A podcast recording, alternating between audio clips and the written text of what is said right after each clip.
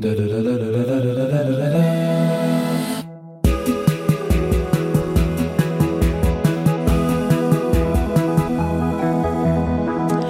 à tous et bienvenue dans cette embellie réalisée par Juliette Gou, préparée par Arnaud Jamin et mise en musique par Juliette L'Orphelin. À la technique ce matin, Sofiane Actib.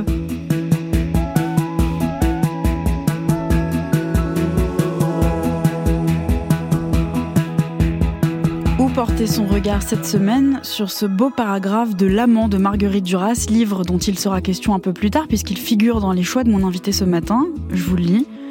Maintenant, je vois que très jeune, à 18 ans, à 15 ans, j'ai eu ce visage prémonitoire de celui que j'ai attrapé ensuite avec l'alcool dans l'âge moyen de ma vie. L'alcool a rempli la fonction que Dieu n'a pas eue. Il a eu aussi celle de me tuer, de tuer. Ce visage de l'alcool m'est venu avant l'alcool. L'alcool est venu le confirmer.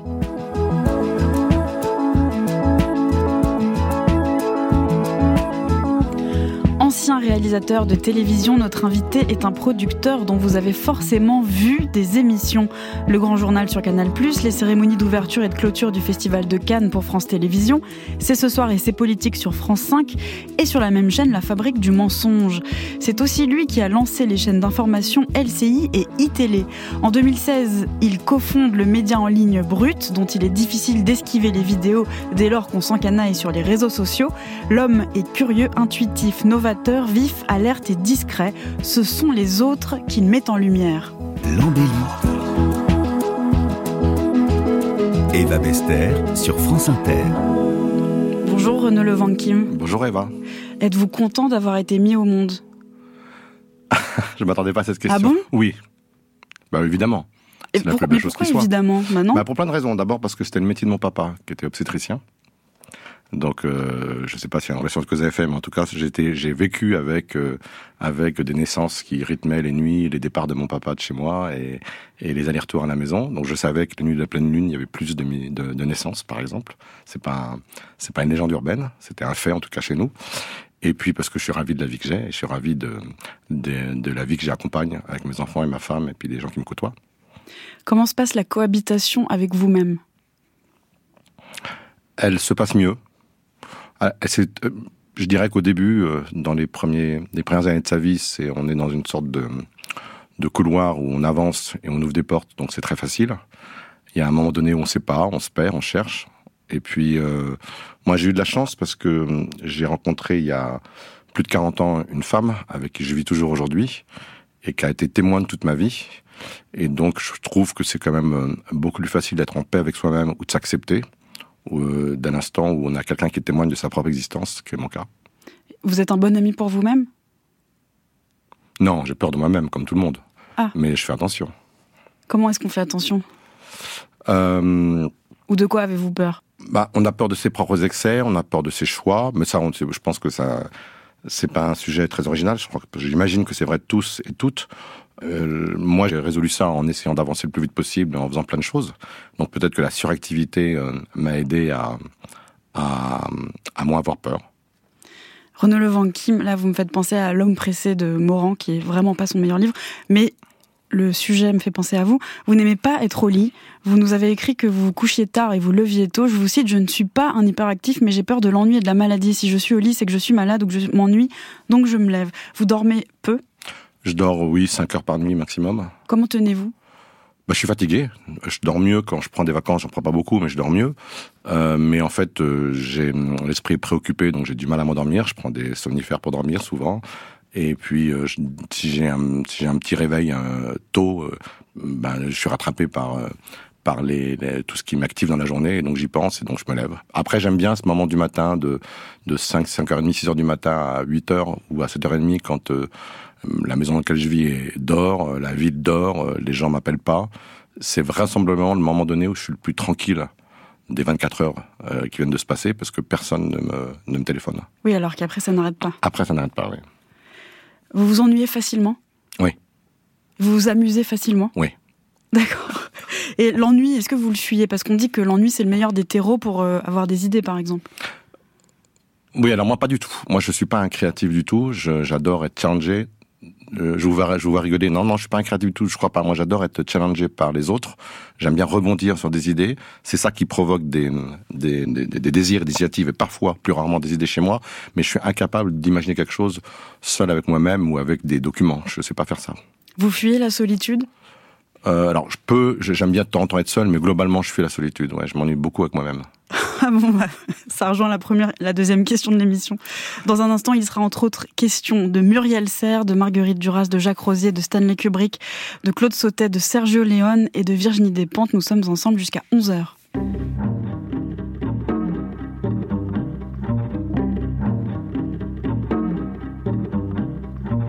Don't want your love and no more. I want to sacrifice. I've shown and proved that I pay my dues. Won't let you get me twice. Mama ain't raised no fool, I know you. To kill a mockingbird right. My daddy taught me a thing or two.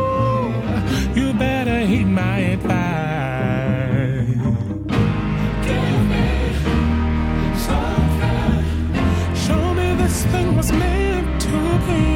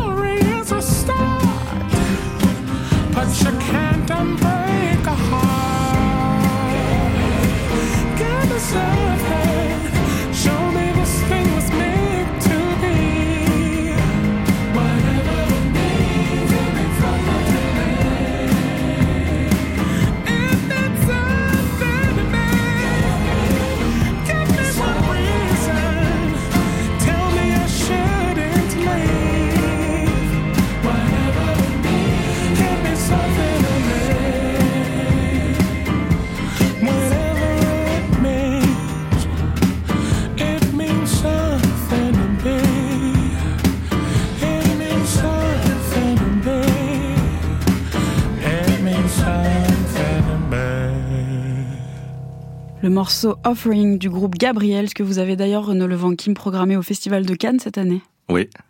Je vous ai demandé ce que vous aimeriez dans votre, euh, changer dans votre environnement et dans la société. Je garderai tout le monde, avez-vous répondu. Si dans ta vie tu as bien choisi ton entourage, tu n'as pas de raison de changer.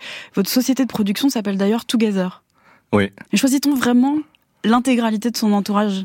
Bah, en tout cas, moi, je pense que le, l'entourage, euh, enfin, dans, dans les métiers qu'on fait, c'est peut-être pas vrai de tous les métiers, mais dans les métiers qu'on fait, puis quand on est euh, entrepreneur, j'aime pas ce mot a priori, mais bon, c'est ce que je suis, donc je le dis, c'est un peu comme ses amis. C'est, les amis, c'est une famille qu'on a choisie. Donc on les aime, on s'entend avec eux, on les choisit. On s'est coopté, puis si ça se passe bien, on reste ensemble. Et on construit une relation qui est parfois même plus durable que le lien de sang, parce que c'est des gens qu'on a choisis. Ben, je pense que c'est pareil dans sa, dans son entreprise. Alors évidemment, il faut des tailles critiques qui soient pas gigantesques, parce qu'on ne peut pas connaître 2000 personnes. Mais en tout cas, j'ai eu deux sociétés de production. La première qui faisait que de la télévision, qui s'appelait KM Production. Euh, c'était une société où il y avait peu de gens, on était moins de 30. Et euh, tous étaient, euh, et sont, des gens très proches. La plupart sont des amis. Là, c'est, là, c'est différent. J'ai monté une société qui s'appelle Together, qui a en gros à peu près la même taille, mais brut, c'est différent. C'est une société qui est plus grosse, qui est un média. Donc évidemment, je connais pas tout le monde. Vous êtes fidèle en amitié? Oui. Ça vous est jamais arrivé de mal vous entourer? Si. Si, ça me fait beaucoup souffrir. C'est peut-être la chose, c'est peut-être l'un des sujets qui me provoque le plus de de, de, de, de mal-être dans ma vie. C'est tout d'un coup avoir des relations qui deviennent conflictuelles avec des gens que j'ai choisis. Je déteste ça. Je pense que c'est même une forme de lâcheté. J'ai- J'aime pas être confronté à ça. Comment vous faites alors? Quand ça arrive? Je le résous tout de suite. Sinon, je dors pas du tout. Alors déjà, je dors pas beaucoup. Mais si je j'ai un conflit où je sens qu'il y a un, il y a un sujet euh, de tension entre entre moi et un de mes collaborateurs collaboratrices, c'est insupportable. Il faut que je le résolve tout de suite. Est-ce que vous êtes émotif, Renaud Levent Kim Je pense, comme tout le monde, je le cache beaucoup parce que je suis dans, j'ai des fonctions qui me permettent pas. Et puis, vous savez, quand on est, moi, j'ai démarré comme caméraman puis réalisateur. Quand on est réalisateur, la base de la réalisation de télévision, c'est-à-dire de gestion de, de montage en temps réel, ce qu'est le direct de télévision, c'est de maîtriser ses émotions et d'être calme, puisqu'en fait, les gens sont au diapason de votre humeur. Donc, si vous n'êtes pas en forme, ça va se voir tout de suite, et l'ensemble de, de la population qui fait l'émission sera pas en forme. Je vous ai demandé ce que vous aimeriez changer dans la société et vous dites qu'on favorise trop l'éducation au détriment de la culture. Et vous dites culture first. Est-ce que vous pouvez expliquer cette opposition? L'éducation semble loin d'être Non, trop je voulais pas développée. polariser ça. Je voulais pas opposer l'un à l'autre. Je trouve que là, il y a un grand ministère d'État qui est le ministère de l'Éducation. J'imagine qu'il a beaucoup de budget. Je sais qu'il y a beaucoup de sujets sur euh, les difficultés qu'ont le, tout le corps enseignant euh, avec des budgets qui se réduisent et, je sais que et je vois bien que la culture qui est qui est vécue comme euh, un plus par souvent, parfois les politiques, souvent, avec des budgets qui sont moindres. La culture, je pense que ça euh, ouvre les mentalités, ça éveille les pensées. Je pense que c'est une partie centrale de l'éducation qu'on peut amener à nos enfants, aux autres. Et donc, je suis pour, euh, non pas réhabiliter la culture, ça veut rien dire, mais je pense qu'il faut relier ces deux grandes thématiques de, de la vie, que sont la culture et l'éducation, parce que je pense qu'en gros, c'est la même chose. J'imagine que vous gardez ça en tête, euh, notamment à travers Brut, qui s'adresse aux 15-35 ans. Brut, c'est différent, c'est qu'au départ, on a voulu monter un média d'information. On a commencé à aller sur d'autres territoires que l'information au bout de 2-3 ans d'âge. Mais au départ, on voulait vraiment faire une cartographie de la société pour les plus jeunes générations. Et c'était vraiment l'information qui a guidé euh, le, chemin de Brut au départ. Et puis ensuite, très vite, on s'est rendu compte qu'il y avait euh, une appétence des, moins de 25 ans au sens large à consommer de la culture. Et on est allé, c'est pour ça d'ailleurs que j'ai voulu absolument euh, reconnecter le Festival de Cannes à cette génération. Consommer de la culture. Oui, je devrais pas dire ça comme ça. Parce que- Il paraît que, parce que c'est ce qui prédomine euh, chez Brut, c'est le format ultra court. Il paraît que vous avez eu l'idée en regardant justement vos propres enfants, Renaud Levent Kim, sur leur portable. Alors c'est pas moi qui l'ai eu l'idée, c'est Guillaume Lacroix, qui est euh, mon associé, qui est le cofondateur de Brut, qui m'a envoyé un jour un mot en me disant euh, euh, Renaud, euh, on n'arrive pas à vendre d'émissions de télé aujourd'hui, etc. Tu crois pas qu'on ferait mieux de travailler sur et de faire des vidéos courtes sur euh, sur le digital? Et moi, je voyais beaucoup les jeunes générations avec leur iPhone ou leur Android faire un slide sur la droite et puis regarder l'Apple News ou le feed de news de et je, me disais en fait leurs journaux aujourd'hui, c'est Samsung ou Apple. Et donc ça me ça confortait dans l'idée que enfin que l'idée de Guillaume était bonne. Vous n'avez pas peur qu'on puisse plus se concentrer sur de longs formats Je m'inclus dedans, j'in- j'inclus absolument tous les gens qui ont eu affaire à un smartphone euh, dans leur existence. Oui, oui, moi je pense que c'est vrai ce que vous dites. D'abord, euh, mais encore une fois, c'est pas pas la peur qui doit guider les projets et la création. Mais c'est vrai qu'aujourd'hui, euh, si on est sans être réactionnaire, d'ailleurs, on peut se dire c'est il y a un sujet d'attention que tout le monde connaît. Nous, quand on a créé Brut, on était plutôt obsédé non pas de la peur, mais de cette peur-là, mais de l'usage. Et on s'est dit, c'est quoi l'usage de ces générations-là? Après, euh, euh, par, euh, je dirais, par de manière systémique ou par par par habitude ou par capillarité, les usages amènent à d'autres usages et on amène les générations à consommer différemment. Et d'ailleurs, j'ai lu beaucoup d'études sur la relation qu'avaient les, les moins de 25 en général au cinéma.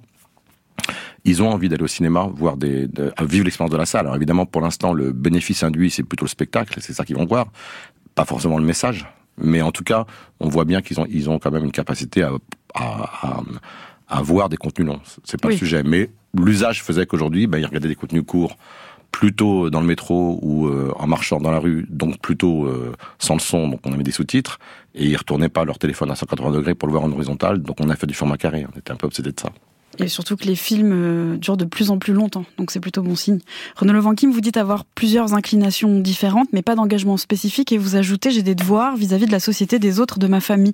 Quel devoir Alors je pense pas que je, je, suis pas, j'ai été militant quand j'étais étudiant. UNEF, trotskite. on était, c'était pas très original. On était tous ou maoïstes ou trotskistes ou euh, on savait pas encore que. Puis après il y a eu l'archipel du Goulag et c'est Solzhenitsyn qui a écrit son livre. On a compris qu'on s'était trompé, mais on était tous euh, dans, dans ces mouvements-là. Enfin tous, on était beaucoup dans ces mouvements-là. Non, je pense qu'on a des devoirs les uns vers les autres dans un écosystème qui est plus serré que nous. Vous voyez, là, on- je viens chez vous, on se crée un devoir mutuel. Je crois beaucoup ça. on a À l'éthique. Je sais pas si on peut appeler ça l'éthique, mais je crois qu'on a des dus les uns vers les autres et que d'un instant, on crée une relation de travail ou une correspondance euh, directe ou amicale, euh, on se crée des devoirs. Donc je crois beaucoup aux dus, oui. Vous êtes un être très discret euh, et il faut vraiment fouiller pour voir ce que vous faites. Et vous avez fait notamment un centre d'accueil pour handicapés mentaux en fin de vie dans le 15e arrondissement. Ouais, je le raconte pas trop ça parce que c'est des histoires très pas forcément intimes, mais hum, des histoires qui sont qui sont pas destinées à être socialisées. Mais Non, mais comme c'est noble. une, j'avais une petite sœur qui était trisomique et qui, et qui avait par ailleurs des, des, des problématiques comportementales plus violentes encore et plus dures que plus radicales que la trisomie. Et je m'étais rendu compte que quand un, un handicapé mental est jeune, la société, en tout cas les sociétés occidentales, les accueille assez facilement. Et quand ils vieillissent, il n'y a pas grand-chose pour eux, à la fois d'un point de vue structurel et dans la relation qu'on a aux autres dans la rue. Moi, je me souviens quand elle avait 6-7 ans que je me prenais avec elle, elle était très acceptée parce que c'était une enfant. Dès l'instant où elle est devenue adolescente, elle était moins acceptée.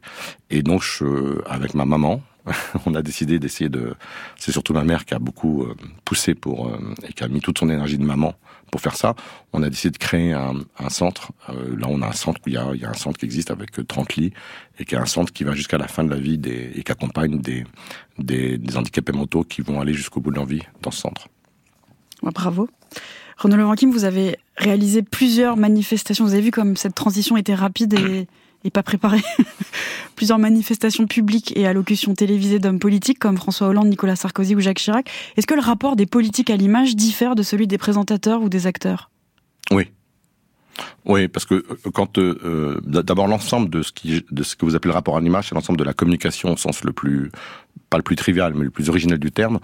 Et quand vous le mettez au service d'un sujet qui est aussi important que l'État, la citoyenneté ou la République, c'est pas du tout les mêmes, euh, ça n'a pas le même impact, c'est pas la même puissance, c'est pas les mêmes enjeux. Donc bien évidemment, c'est c'est tout est décuplé. Donc euh, c'est c'est un travail qui est le même, mais qui est euh, qui est où euh, l'impact, la réflexion en amont, l'adrénaline, l'ensemble de tout ce qui, qui met en jeu le moment où vous allez filmer ou communiquer sur un homme, avec un homme politique, un homme ou une femme politique, c'est c'est décuplé, c'est très important. Découvrons les œuvres qui ont changé votre rapport au monde. Vous avez fait un effort pour faire une sélection car il y en a beaucoup. Bon, j'étais une petite fille très, très sauvage et très, très recluse, très, très sur moi-même. J'ai passé mon temps entre deux placards dans mon appartement de la rue Lafayette, qui étaient les placards des livres. Et J'en sortais pas parce que la réalité n'étant nullement satisfaisante et même cauchemardesque, je préférais rêver, qui étaient des rêves éveillés tout à fait beaucoup plus beaux et, intéressants. Donc euh, l'Odyssée surtout à ce moment-là m'a sonner comme un gong dans la tête. J'ai retenu une chose, c'est que Ulysse finalement était nourri, était logé, était blanchi et d'une façon somptueuse, euh, par exemple à la cour du père de Nausicaa, pour uniquement quoi? S'asseoir et raconter son voyage, son périple, son histoire. Ça, c'était une des premières choses qui m'a frappée. Je me suis dit, tiens, c'est étrange, on peut vivre comme ça. L'écrivain Muriel Serre dans l'émission Pentimento de Paula Jacques en 91.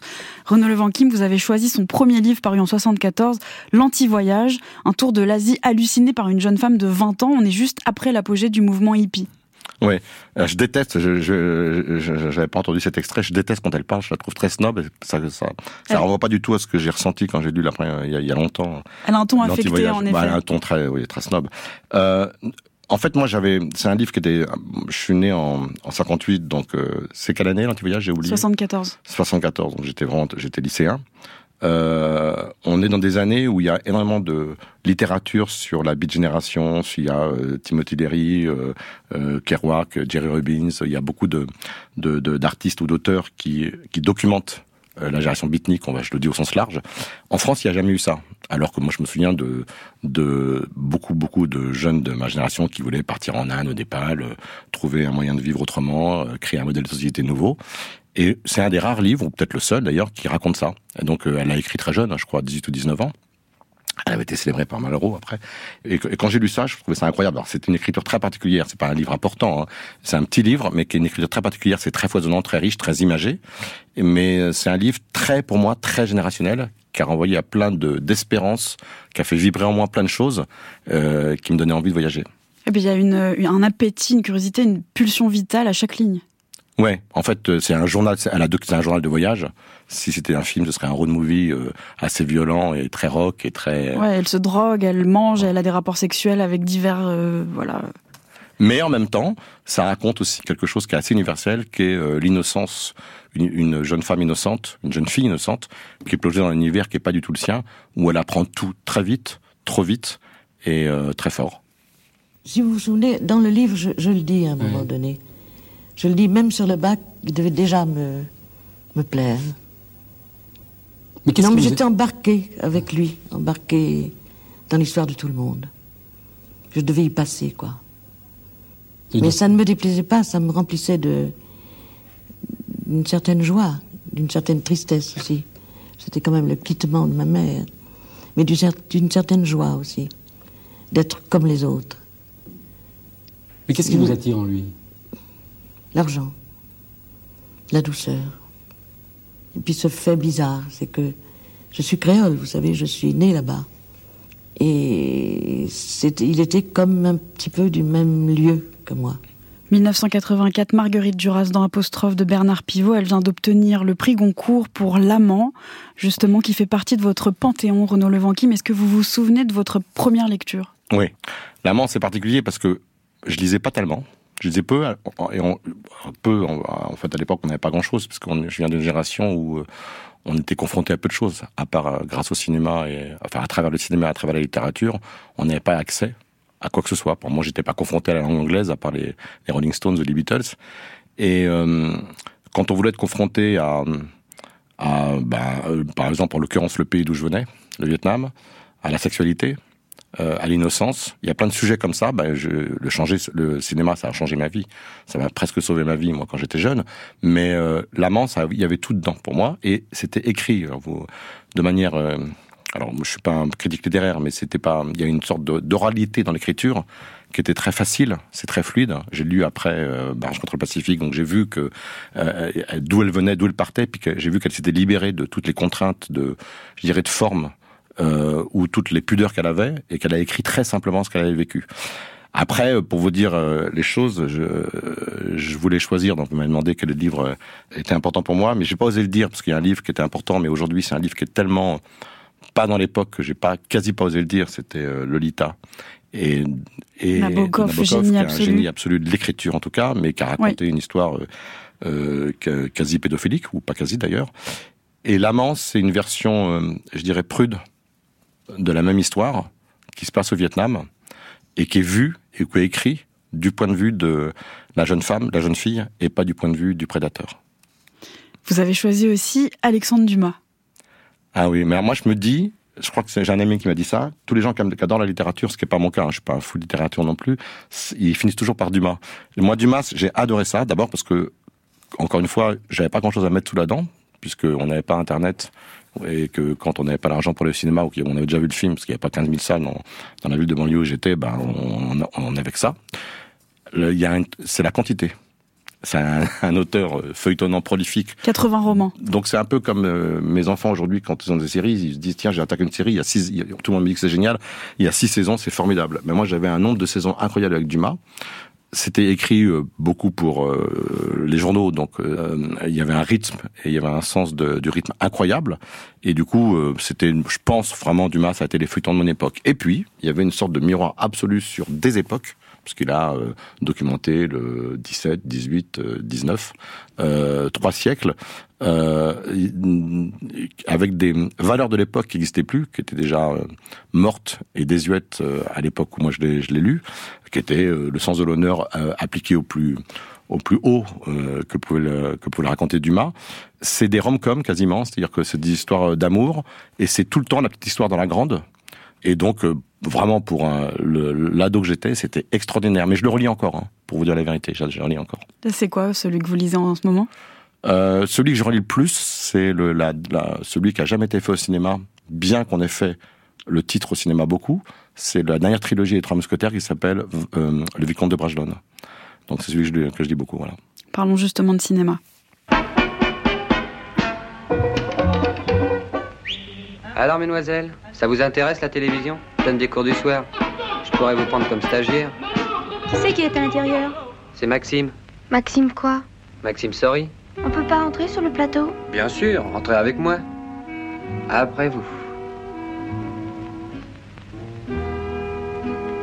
Alors, vous venez pas? Non, j'ai rendez-vous dans un quart d'heure. Dommage, et vous? Je reste avec elle. Dommage.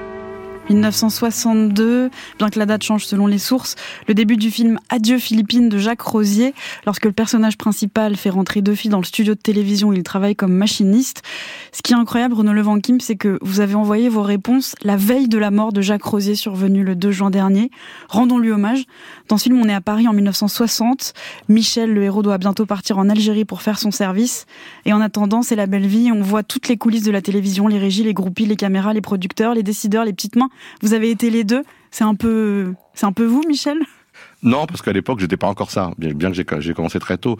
Non, après, c'est particulier, c'est que le cinéma, je vous l'ai dit tout à l'heure, ça a changé mon existence. J'avais vraiment, c'était mon moyen de, découvrir le monde. J'ai découvert les cow-boys, les femmes, euh, le- tout avec euh, avec le cinéma.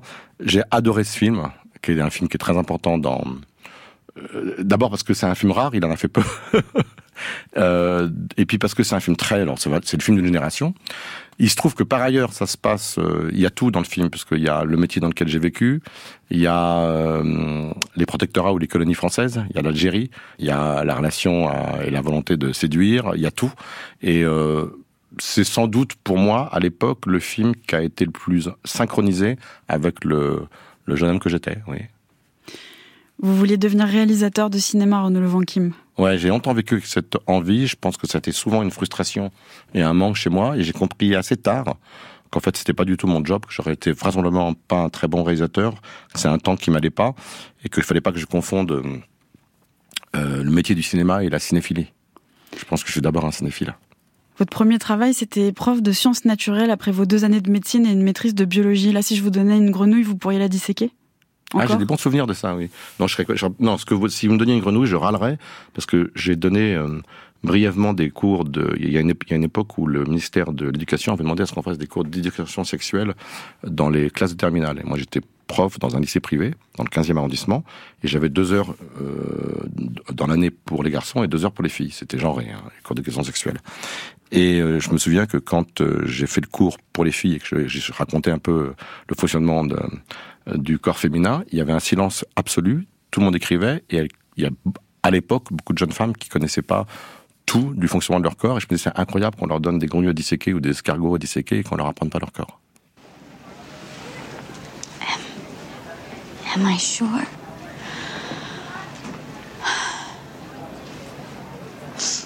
Um. Oh. Only. Only as sure as I am that the reality of one night, let alone that of a whole lifetime, can ever be the whole truth.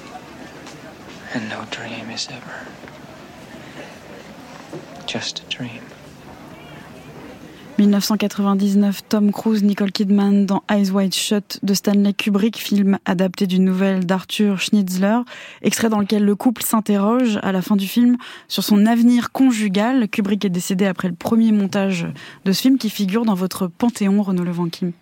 Oui, mais alors je pense pas que ce soit parce que j'ai pas, je suis pas un, un ultra fan de Kubrick en soi. Ah bon? Je pense pas que ce soit, oui, je vais vous dire la vérité, c'est pas à cause de Kubrick, c'est vraiment le film.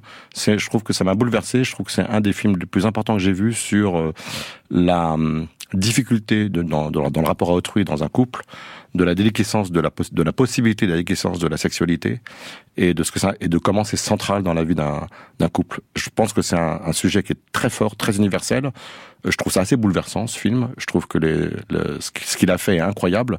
Je trouve que le- ce film parfois parfois il est daté. Euh, la fête dans le film elle est un peu datée. Il y a des choses qui j'ai le sentiment alors je, je, suis pas le biographe de Kubrick mais j'ai le sentiment qu'il a pas tout maîtrisé dans le film parce qu'il devait être déjà en mauvais état qu'il y a des bouts qui ont dû être montés sans son aval ou je ne sais quoi. Mais en tout cas ne serait-ce que la scène de fin où où Tom Cruise, Nicole Kidman sont avec leur petite fille dans le dans le un magasin de jouets, euh, ça doit être la veille de Noël ou le jour de Noël, et qui lui demande qu'est-ce qu'elle nous reste à faire et qu'elle lui dit fuck. Je trouve ça incroyable parce que c'est un film très qui est jamais obscène et c'est un des rares films américains qui interroge ce sujet. Ah, verdammt nochmal, verdammt nochmal. Que- Dis-moi, quel est le mot pour. En français, pour mentir? Enfin, pas mentir, raconter des histoires. En allemand, c'est verschönen. Ça veut dire mentir, mais quand on invente. Affabulé. C'est ça. Affabuler. Affabuler. Deux F. Ah, Herrgott nochmal. Budget cigarette extraordinaire pour ce chef-d'œuvre de 1970, Les choses de la vie de Claude Sautet avec Romy Schneider et Michel Piccoli, film adapté du livre éponyme de Claude Guimard. Renaud Levanquim, vous avez choisi tout Claude Sautet, en particulier cette scène. Oui, alors c'est pas très original. Je pense que dans ma génération, on était fous tous de Romy Schneider qui représentait la Ah. femme française alors qu'elle l'était pas. Cette scène, elle est insensée. Et elle, elle est insensée de beauté. Elle est insensée. Oui, j'ai tout, tout, tout, tout Claude Sautet. Je trouve que c'est incroyable parce que d'abord, c'est un des, pour plein de raisons. D'abord parce que Romy Schneider. Ensuite, parce que c'est un metteur en scène qui a raconté pas seulement, enfin, qui a raconté à la fois euh, la classe aisée, la middle class, la classe d'en bas. Euh, dans Vincent François Paul les autres, il y a un, un, un industriel qui marche plus et son usine se casse la gueule. Il y a un écrivain raté, il y a un boxeur euh, qui est ouvrier et il y a un médecin euh, qui gagne sa vie. Euh, donc il a raconté toute la société, il y en a assez peu. C'est quelqu'un qui a, quand on regarde les films de Sautet, ils sont datés, mais ils n'ont jamais vieilli. Il y a des films qui ont vieilli, d'autres qui sont datés. Ceux-là, ils sont datés, on voit bien l'époque, mais jamais ils ont vieilli. Il finit pas ses scènes. Il y a une, des conclusions de scène, bah, la caméra reste, on voit des voitures qui passent à travers la fenêtre, on s'éloigne du café où ils parlent, mais on reste avec eux. C'est des films qui ont une chair incroyable. Puis c'est aussi un film sur le couple, euh, les choses de la vie, euh, rester, partir, tout est possible à chaque seconde, la donne et, et lancer de nouveau. Ouais, alors moi je pense que c'est euh, c'est pas Truffaut, c'est pas le cinéaste de la passion du couple Sautet. C'est le cinéaste des petits compromis, des médiocrités qui sont des belles médiocrités. C'est le seul cinéaste qui a montré la médiocrité de Montand euh, dans euh, César Rosalie. Mais il est grave. irrésistible, Montand, Il est irrésistible, mais il est, il, il a des bassesses. Mm. C'est quelqu'un qui célèbre avec beaucoup de, de gentillesse et d'humanité les petites bassesses. Vous l'avez connu? Je l'ai croisé une fois, non, je l'ai pas connu du tout. L'autre film que vous avez choisi, Renaud Levanquim, c'est le dernier film de Sergio Leone. Il était une fois en Amérique, sorti en 84. Ouais, ça c'est mon film phare. c'est un film sur autre chose qui guide, enfin qui nous guide tous, mais en tout cas moi je suis un garçon, c'est un film sur l'amitié féminine, ses trahisons et la pérennité de la relation qu'on a créée avec ses amis. Donc je trouve que c'est un film bouleversant, puis encore une fois, c'est pas très original, c'est une histoire universelle qui est l'histoire de potes, intégrée dans une grande De histoire gangsters. de gangsters qui est qui est celle des États-Unis. Un film qui donne envie d'aller dans des fumeries d'opium. C'est vrai.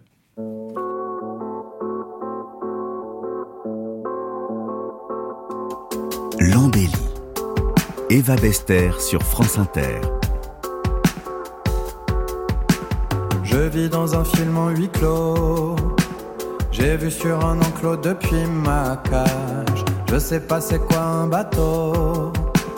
Maman, montre-moi comment c'est qu'on nage. Si c'est ça mon environnement.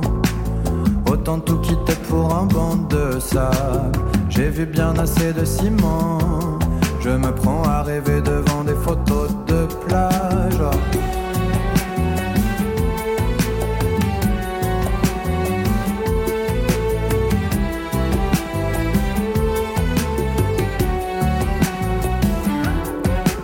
Je veux aller où il fait beau. Regarder passer les bateaux qui nagent en faisant des nuages dans l'eau. Sans jamais se lasser du son des vagues. La vie dans un rêve c'est beau. On s'ennuie le long d'un ruisseau bien sage. À jeter des cailloux dans l'eau. Curieux de ce que se disent les cigales.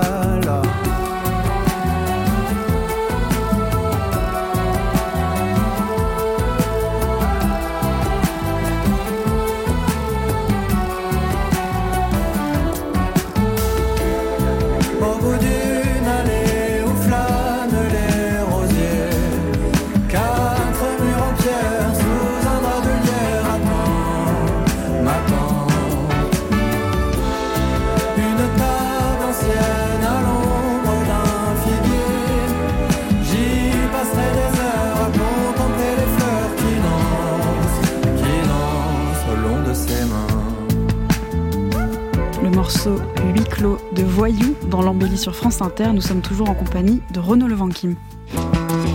Il y, a, peu de temps, j'ai ouvert un Larousse en cherchant au mot femme, un petit Larousse tout petit euh, des années 80. Et euh, à femme, euh, il y avait compagne de l'homme. Et je crois que c'est vraiment ce qu'on nous apprend à être des compagnes de l'homme, quoi.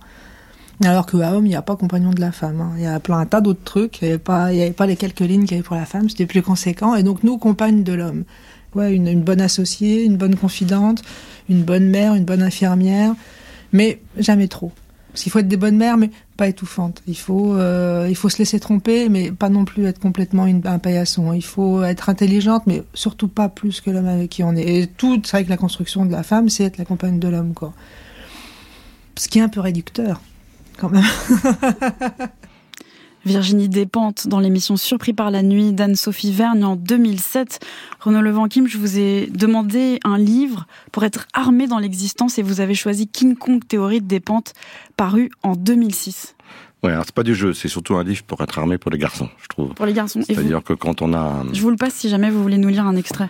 Euh, non, non, je vais pas vous Non lire un extrait. je- Non, non, surtout que j'ai vu, j'ai entendu dans l'émission d'Augustin Trapenard qu'il avait fait à l'époque sur Canal Plus avec euh, Virginie et lui euh, lire un extrait en haut de la butte Montmartre. C'était magnifique. J'oserais jamais lire Virginie Despentes. Mais en revanche, je trouve que quand on a un garçon euh, euh, et quand il a, je sais pas, 13, 14, 15, 16 ans, euh, c'est un livre important à lui donner pour qu'il se comporte bien et qu'il comprenne euh, dans quoi, dans quel monde il vit, qu'il se comporte bien avec autrui, en particulier avec les femmes. Bon, le début, euh, je le lis, alors je lis quelques lignes. Ouais, je Ce sera écouter, pas sera aussi, bien que Augustin Trapenard qui a l'habitude des lectures publiques, mais c'est ça.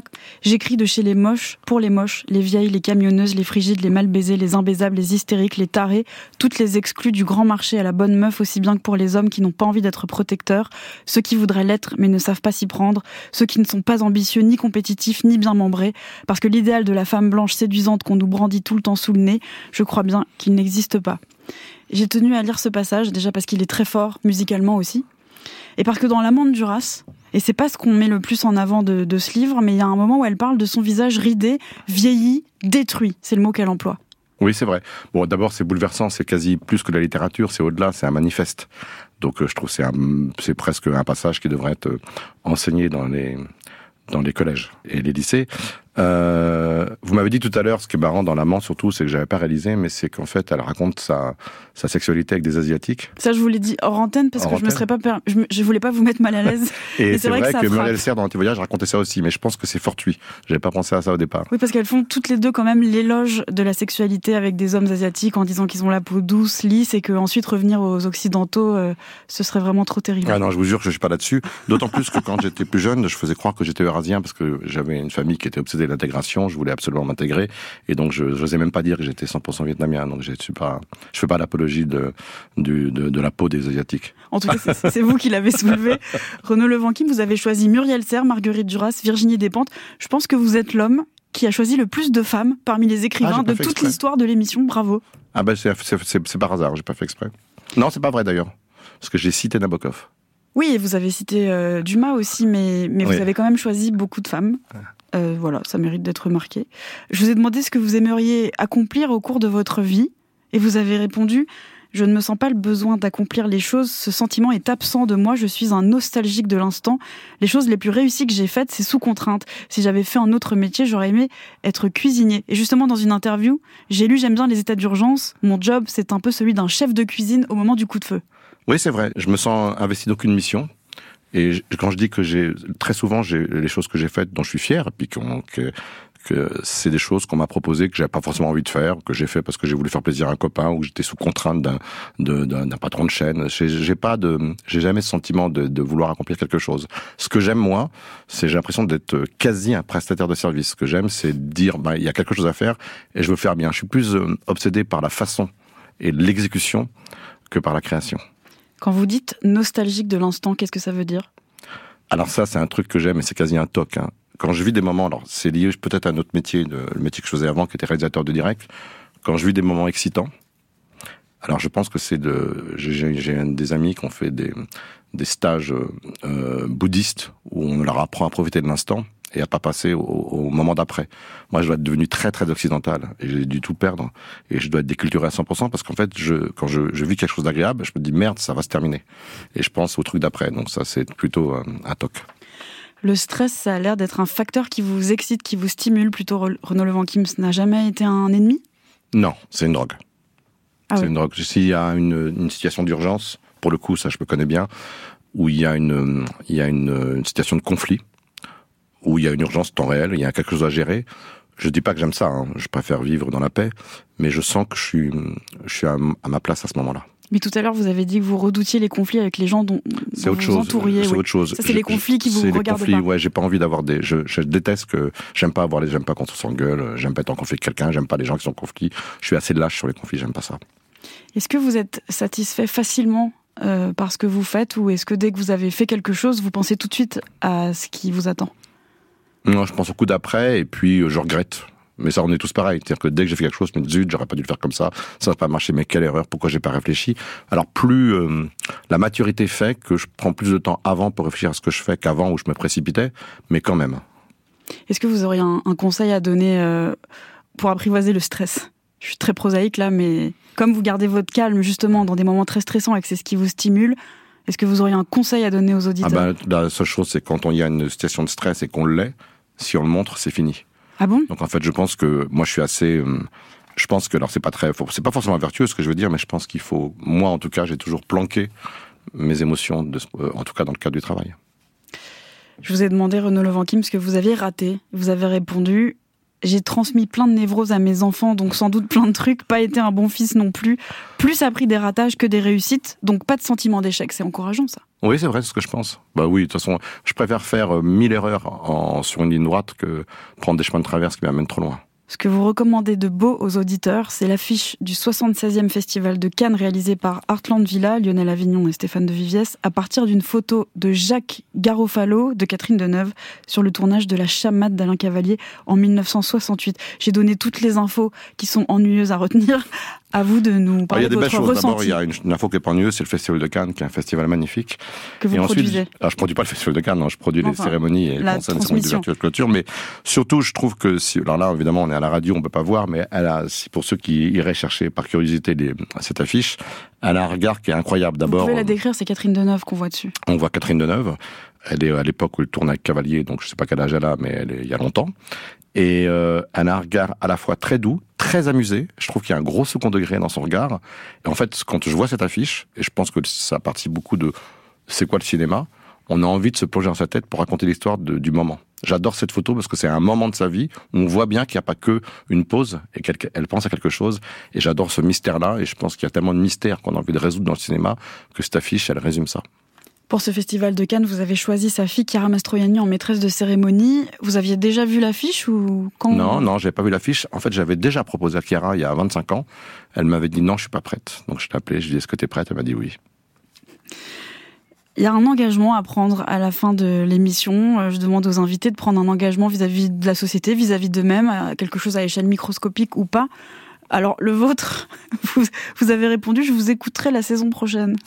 Oui, parce que je, pour des raisons de, de, vie, parce que j'ai pas beaucoup de temps, et puis parce que je fréquente beaucoup de hum, jeunes générations à travers Brut. Donc j'ai la majorité des gens qui travaillent à Brut ont, je sais pas, 25, 26, 27 ans de moyenne d'âge, parfois beaucoup plus jeunes. Euh, c'est une population qui écoute moins la radio, qui regarde plus la télé et qui lit beaucoup moins les journaux. Et donc je me suis, par capillarité, j'ai fait comme eux, mais je vous promets que je vous écouterai. je compte sur vous, Renaud Levanquim. Euh, il nous reste tout de même euh, une minute et demie pour euh, vous demander ce que vous lisez en ce moment. Parce que tout à l'heure, vous avez dit, je suis pas un grand lecteur, mais je vous crois pas une seconde. Vous avez plein de références, vous avez l'air quand même de lire, d'être curieux, de dévorer les choses. J'aimerais vous interroger sur ça. Qu'est-ce que vous lisez en ce moment? Non, je suis pas un grand lecteur. Non je suis pas non non je suis pas un grand lecteur. Je suis un- je si, si j'ai rarement mais si j'ai deux heures devant moi, j'ai même du mal à me plonger dans. Plus je vieillis, plus j'ai du mal à me plonger dans un livre parce que plus j'ai du mal à m'autoriser à m'échapper pendant deux heures. Je culpabilise. Alors, qu'est-ce que vous faites quand vous avez Alors deux par heures contre, je, par contre, je peux plus facilement voir un film parce que c'est une obsession chez moi le cinéma, mais je prends assez peu de temps pour euh, pour m'évader, voire me cultiver tout seul. Je le fais vraiment parce que je suis avec du monde et que j'aurais du mal à. C'est plus dur pour moi aujourd'hui de me prendre de, de me concentrer, de prendre du temps pour moi. Après, quand je suis en vacances, c'est différent. Mais là, où, par exemple, je suis pas en vacances, je veux pas en avoir de tout de suite, et donc j'ai absolument le temps de rien faire que de. Je travaille beaucoup. en gros. Et quand vous vous ennuyez pendant un film, vous partez? Non, parce que j'adore ça. Ah bon? J'adore ça parce que tout est permis dans un film. C'est peut-être le dernier moment dans euh, l'expérience de la salle où on peut perdre du temps. On n'est pas dans. C'est l'inverse de, de- euh, quand vous regardez une fiction sur une plateforme de streaming américaine aussi pendant au bout de deux minutes ça vous plaît pas, vous changez. Là vous avez payé, vous êtes dans une expérience, dans une expérience chelou, dans le noir avec des gens que vous connaissez pas. Euh, Je trouve ça génial. J'adore l'expérience de la salle et je sais que ça va arriver. Et en plus, je j'aime pas les films qui sont des faux films, qui sont des arnaques. Mais un film raté, trop long de cinéma, j'adore. C'est pas grave du tout. Je pardonne beaucoup à tout au cinéma. Merci beaucoup, Renaud Levanquim. Merci. On peut euh, télécharger évidemment l'application de votre média brut. À signaler le 22 juin à 15h30 la diffusion en direct de la conférence de presse de Greta Thunberg au Théâtre du Châtelet et à 20h le même jour le concert Global Citizen pour le climat qui aura lieu au Champ de Mars avec notamment Billie Eilish. En replay sur France TV, le documentaire de Michel Denisot et Florent Maillet que vous avez produit, la saga Rassam Berry, le cinéma dans les veines. Chers auditeurs, toutes les références vous attendent sur le site de l'émission. J'espère que votre semaine aura l'élégance d'une foule que Macroul. Son nom ne le fait pas deviner, mais c'est une chic et graphique poule d'eau en smoking noir et blanc. En attendant notre prochain rendez-vous ce dimanche à 10h10, je voudrais remercier mon équipe de choc pour son efficacité pendant ces deux ans d'embellie. Juliette Gou, réalisatrice à la finesse réjouissante, et Arnaud Jamin, collaborateur à la vivacité éclairée. Ce dernier fait beaucoup de choses en dehors de la radio. Vous pouvez notamment lire ses papiers et entretiens sur le site Diacritique.